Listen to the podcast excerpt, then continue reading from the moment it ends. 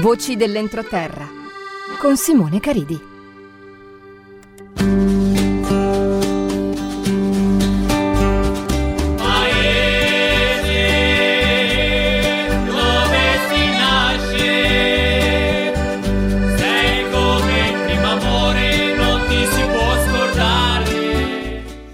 una nuova settimana qui in compagnia da Voci dall'entroterra con me Simone Caridi qua su Radio 88 e di cosa eh, parleremo oggi? Beh, oggi parleremo di un argomento che mi sta molto al cuore, soprattutto perché si sta arrivando verso la stagione, diciamo estiva, ma già la primavera arriva il caldo e perché non allora parlare delle nostre vette, delle nostre montagne e delle nostre cime che possono essere un buon modo per passare la domenica e fare anche una bellissima escursione tra sentieri naturalistici davvero fantastici, ma anche con tanta storia e, e tanti eh, luoghi del cuore. E anzi, io vi lascio il nostro numero, come sempre, potete mandarci un WhatsApp al 377 0883 388 per farci sapere qual è la vostra vetta del cuore. Io ve ne parlerò subito dopo.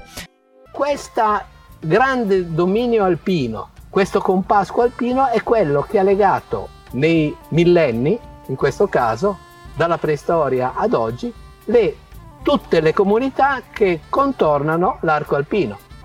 Va, eh, Val Roscia, Val Nervia, le valli de, de, de, di Limone, eccetera, eccetera, anche le, le valli cuneesi e fino alle, alla Valle Argentina, eccetera. È una sorta di vertice su un triangolo delimitato dal Pertega, dal, dal Marguares e dal Bego, discend- dal quale discendevano sì e necessariamente questa area era un territorio comune, necessariamente esistenzialmente comune.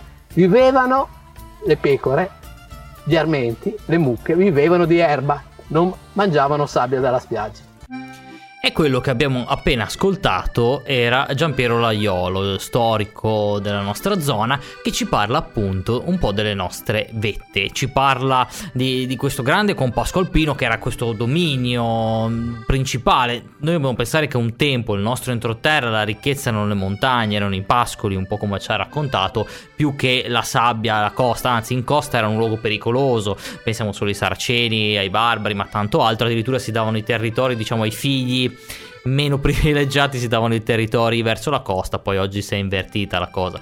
Lui ci parla di, di montagne di, che però purtroppo il Pertega, il Marguares e il Bego non fanno più parte della nostra Liguria, della nostra provincia di Imperia, ma eh, il Marguares e il Pertega sono in Piemonte, quindi nella zona piemontese, mentre il Bego ormai è nel parco del Mercatur, quindi verso in Francia. Però anche qua da noi noi abbiamo tantissime vette, tantissime montagne molto belle, da quelle un po' più mm, semplici, quindi delle vette più basse ma molto particolari. Vi faccio qualche esempio, come il Monte Caggio che ha solo 1090 eh, metri d'altitudine, si trova qua vicino a Sanremo, ma è una bellissima montagna in cui potete anche scoprire dei, un territorio in cui ci sono stati molti tumuli e un territorio molto sacro per quello che riguardava i Celto Liguri.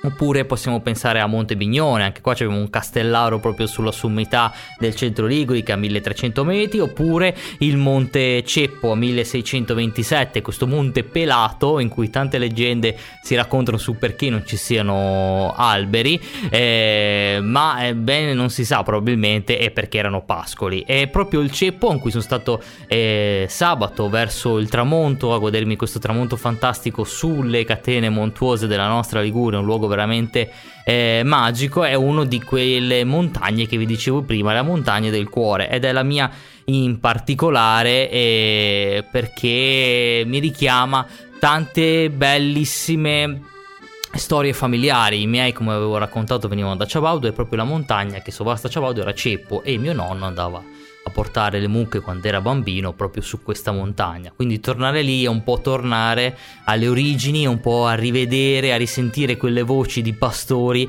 che si muovevano su questi pascoli. Radio 88, 88% musica, 100% tua. E vi parlavo un po' del Monte Ceppo, quindi questo monte molto carino, eh, tutto eh, pelato. Ma ci sono anche altre montagne in cui noi possiamo cominciare ad avvicinarci, piccole vette, per cominciare a fare escursionismo, anche sempre basse. Poi faccio degli altri nomi come il Monte Faudo o il simpatico Carmo dei Brocchi, che a me mi è sempre piaciuto un sacco il nome, mi, mi ricorda tantissimo, ma è una camminata molto tranquilla. E poi per giungere ad alcuni dei giganti come Cima Marta o il Petravecchia, che superano già i 2000 metri e che sono dei luoghi veramente che richiamano molto la storia perché qua abbiamo il, il Vallo Alpino, abbiamo i bunker, abbiamo tutta la situazione di frontiera tra la prima e la seconda, poi la guerra mondiale eh, tra Italia e Francia, anche un altro luogo veramente molto bello da visitare fino ad arrivare alle cime più alte della Liguria come il Monte Fronté, la seconda e soprattutto il Monte Saccarello che tra poco, e adesso verso metà giugno, ci regaleranno un bellissimo spettacolo perché avremo i rododendri in fiore. Quindi pensare di fare una bella gita sul Saccarello potrebbe essere una bella idea adesso che ci avviciniamo verso giugno. E parlavamo prima eh, di, dei monti Saccarello e Fronté. Il mio ospite però mi diceva che in questo periodo bisogna andare sul Gran Mondo perché c'è una splendida fioritura di peonie, una delle più belle d'Europa qua è unica, mi dice, e quindi che va fino a metà giugno. Quindi fino a metà giugno andiamo sul Gran Mondo, che è poco sopra 20 miglia, e poi da giugno andiamo sul Saccarello. Ma sul Saccarello un'altra cosa che potete vedere è sicuramente la statua del Redentore, che è una statua eh, mastodontica eh, di bronzo che rappresenta appunto il Cristo Redentore, e discende da, da un'idea degli inizi del Novecento nella quale si decise di mettere sulle cime più alte di tutte le regioni d'Italia una statua in memoria appunto del Cristo a del Cristo Redentore. Quindi questa è un'altra cosa da vedere ed è bellissima anche la festa che fanno la prima domenica di agosto nel quale si riuniscono proprio sotto il Redentore e fanno una messa. Però la cosa bella, a parte la funzione religiosa, è sicuramente il fatto che si rincontrano eh, varie eh, comunità dalla Francia, dal Piemonte e dall'Italia, dalla Liguria.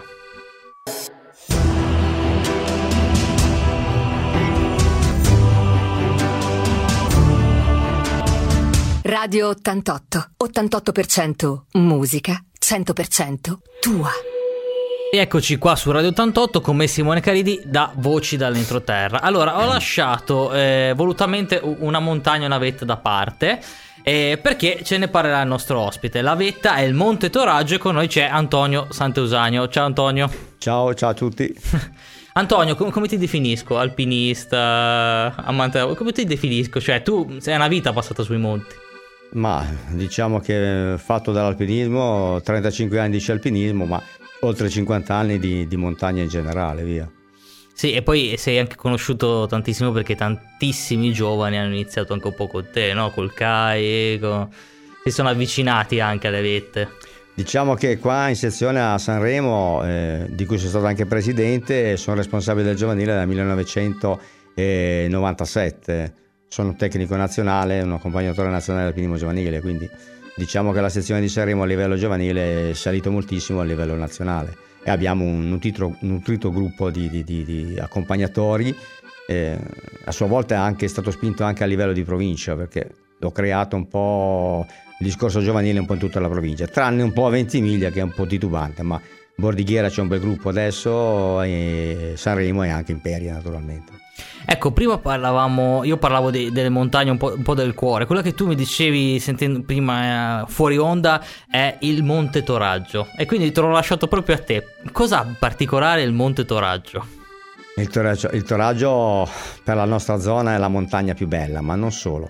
Eh, il, il Toraggio è la montagna più bella della Liguria, a mio modesto parere perlomeno eh, visto in certi, certe colazioni somiglia al cervino, alla becca del cervino, per esempio se si vede dalla zona del Colle Melosa la becca alta assomiglia un po' a un piccolo cervino in ridotto. Eh, è la più bella della Liguria, ci vengono un po' non solo dalla Liguria ma anche molto dal nord Europa perché c'è un sentiero famosissimo che è conosciutissimo dappertutto, ecco via. Ecco, è del sentiero che lo nominiamo allora. Beh è il Sentiero degli Alpini. Ecco, sul Sentiero degli Alpini torniamo dopo la pausa di musica perché è un sentiero unico, possiamo dirlo forse a livello mondiale, oserei dire, però che ha un po' de- delle problematiche che speriamo che presto si risolvano. Quindi andiamo un attimo in musica e torniamo subito. Antonio, parlavamo di Sentiero degli Alpini. Raccontaci un po', prima che tu l'hai fatto, perché adesso purtroppo è chiuso, eh, cos'è passare anche sul Sentiero degli Alpini? Sentiero degli Alpini, diciamo che entriamo nella storia, perché è un sentiero che è nato tra il 1930 e il 1940, scavato naturalmente da, dagli alpini. Diciamo che c'ha il nome Alpini, ma è stato fatto da una società che lavorava per gli alpini, comunque Sentiero degli Alpini. Eh, scavato nella roccia, fatto in tutto il versante sud del Petravecchia e versante nord-est del Toraggio, scavato letteralmente. Peccato che adesso, come adesso, ha dei problemi. Eh, nella parte della Melosa, arrivare alla gola dell'incisa, c'è qualche problemino, e c'è anche un'ordinanza del sindaco di Pigna che al momento attuale è stato chiuso per piccole frane, però, però è problematico. E, e, so che è stato finanziato una parte del sentiero che va dalla, sentiero, dalla Colle Melosa a, a, alla gola dell'incisa di far, metterci delle corde fisse, da questo che ne so io, e questo prossimamente si dovrebbe fare. E qui c'è di mezzo naturalmente anche l'ente parco, perché riguarda l'ente parco lì. Sì, quindi è anche un, cioè, un sentiero che speriamo presto che venga messo in sicurezza. Ma un'altra cosa di cui possiamo parlare è appunto di questo, delle frane, delle cose, anche la sicurezza in montagna, perché dopo il lockdown abbiamo visto tantissime persone che si lanciavano giustamente volendo uscire, andare in montagna.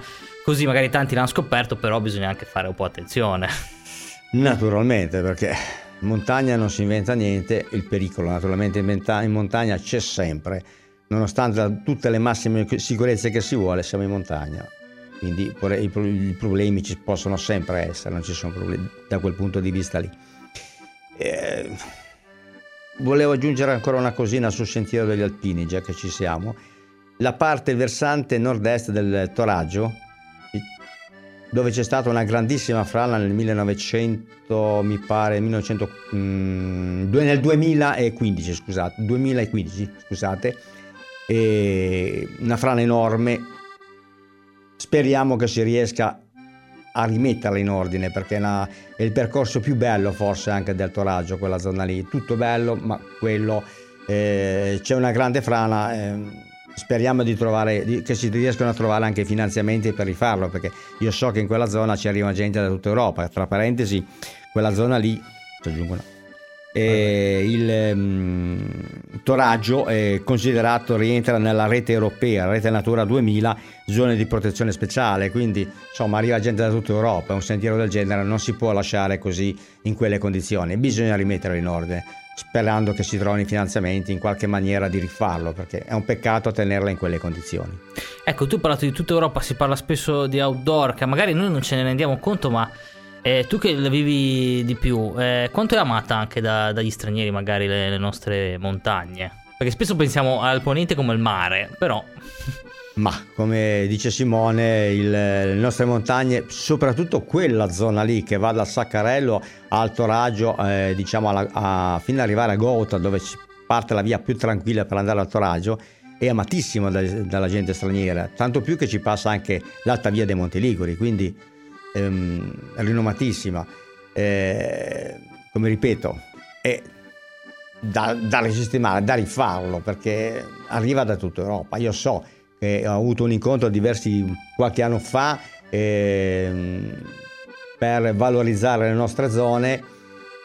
C'erano i piemontesi del parco piemontese del Pesio, Pesio e che eh, Margua, della zona del Margua, tanto per capirsi, che dicevano sì, arrivano gli stranieri, vedono la parte eh, piemontese, ma quando escono Italia, eh, nella parte ligure rimangono estasiate dalla bellezza della parte ligure, dei bellissimi paesi che sono arroccati nelle nostre bellissime valli. Bene, Antonio, adesso abbiamo parlato, ci hai fatto anche dei nomi, no? Hai detto parte piemontese, sentiero degli alpini, da Gotha, ma quante sono le vie d'accesso allora per eh, il Toraggio? Bah, le vie d'accesso del Toraggio oh, sono diciamo quattro vie, sì, a parte quelle eventualmente alpinistiche, ma quello è un discorso differente. Eh, il sentiero degli alpini eh, diciamo che lo puoi fare adesso come adesso con i due divieti è chiuso. Speriamo che non ci si avventurano.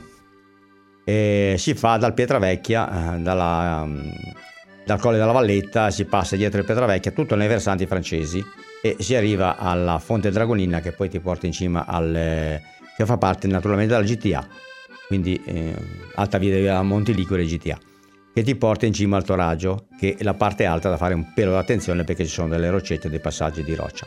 Poi il, pass, il, diciamo, il percorso più tranquillo è quello che passa da parte da Passo Gauta, fai Passo Muratone e te ne vai tranquillamente, fai i grandi prati frontali del Toraggio e arrivi in cima. Sempre le roccette ci sono sempre comunque e altri due percorsi molto più lunghi, uno parte da Bugio e sono 1500 metri di dislivello, quindi notevole. L'altro decisamente più lungo, parte direttamente da Pigna e diventano 1700.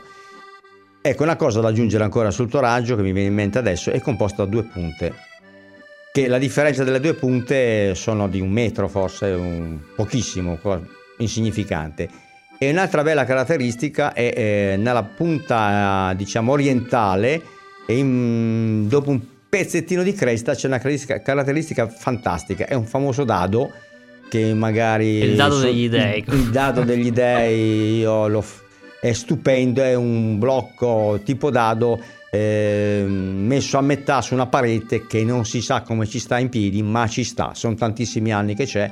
Io ci ho fatto una foto spettacolare due anni fa in piena bufera di neve nella notte era una lastra di ghiaccio. Praticamente sembrava di essere in Patagonia. Bellissimo. Guarda. Fantastico. Ma tu, Antonio, parlando di montagna, fra un po' partirai anche per una. come la chiamiamo? Un'avventura, una pazzia, non lo so. Parlacene un attimo. Ce ne hai già parlato su Radio 88, ma è bello ricordare perché adesso il 20 giugno si avvicina. Eh, sì, è un'avventura che ho programmato già da 4-5 anni. Dovevo andare in porto l'anno scorso, ma è saltato causa Covid. Quest'anno va in porto, parto in solitaria e, e la via alpina, e io faccio della via alpina, sono 5 percorsi, faccio il percorso blu che sono circa 1000 km, parto dall'alta Val Formazza, da Riale, sopra le cascate del Toce e scendo fino a Monte Carlo, scavalcando un 4-5 tappe in Svizzera e poi ne farò di, alcune in Francia, praticamente faccio 4 nazioni per un totale di circa 1000 km. E quanto tempo è sui monti? Eh, il tempo sono due mesi e poi sono 63 tappe, quindi prevedo due mesi, ma forse si spera in qualcosa in meno riuscendo a doppiare delle tappe, ma dipende anche dalle condizioni del tempo. E poi c'è in ballo anche lungo il percorso, non è previsto nel percorso, ma si possono fare due vette che se le condizioni del tempo me lo permettono, che sono buone, uno è Roccia Melone che è un 3553 metri se non sbaglio, e l'altro la montagna principe de, del club alpino italiano, dove è nato il club alpino italiano è il Monviso. Spero le condizioni me lo possono permettere quando sono lì. Bene, grazie Antonio per averci parlato del tuo raggio, ti seguiremo nella, nella tua avventura e grazie ancora di essere stato qua con noi su Radio 88. Grazie a voi tutti. Eh. E abbiamo passato un'altra bellissima ora insieme qui su Radio 88, qui a Voci dall'entroterra come Simone Caridi. Vi ricordo di seguirci tutti quanti su Radio 88 sulle pagine Facebook, sulle pagine eh, Instagram perché ci saranno tante novità, poi metteremo anche i podcast, quindi seguiteci. Ma prima di salutarvi, come sempre, vi voglio leggere qualcosa sulla nostra Liguria. Liguria. Solitamente sono scrittori o letterati, ma questa volta mi è piaciuta questa citazione che si sposa bene con le vette di Massimo Quaini, un geografo molto famoso di Genova, professore universitario che definisce così la Liguria. Eh, la Liguria forse più di ogni altra regione italiana, ha un'identità schizofrenica, compresa fra un passaggio litoraneo troppo visibile agli occhi dei viaggiatori, che ne hanno sempre apprezzato, sì dei tempi di Petrarca, la sua bellezza pittore- pittoresca, da cartolina, ed una Liguria interna, che sfugge all'occhio superficiale dell'osservatore, cocciutamente attaccata a una terra dura e cattiva, Grazie a tutti e una buona settimana, sempre qui seguiteci su Radio 88.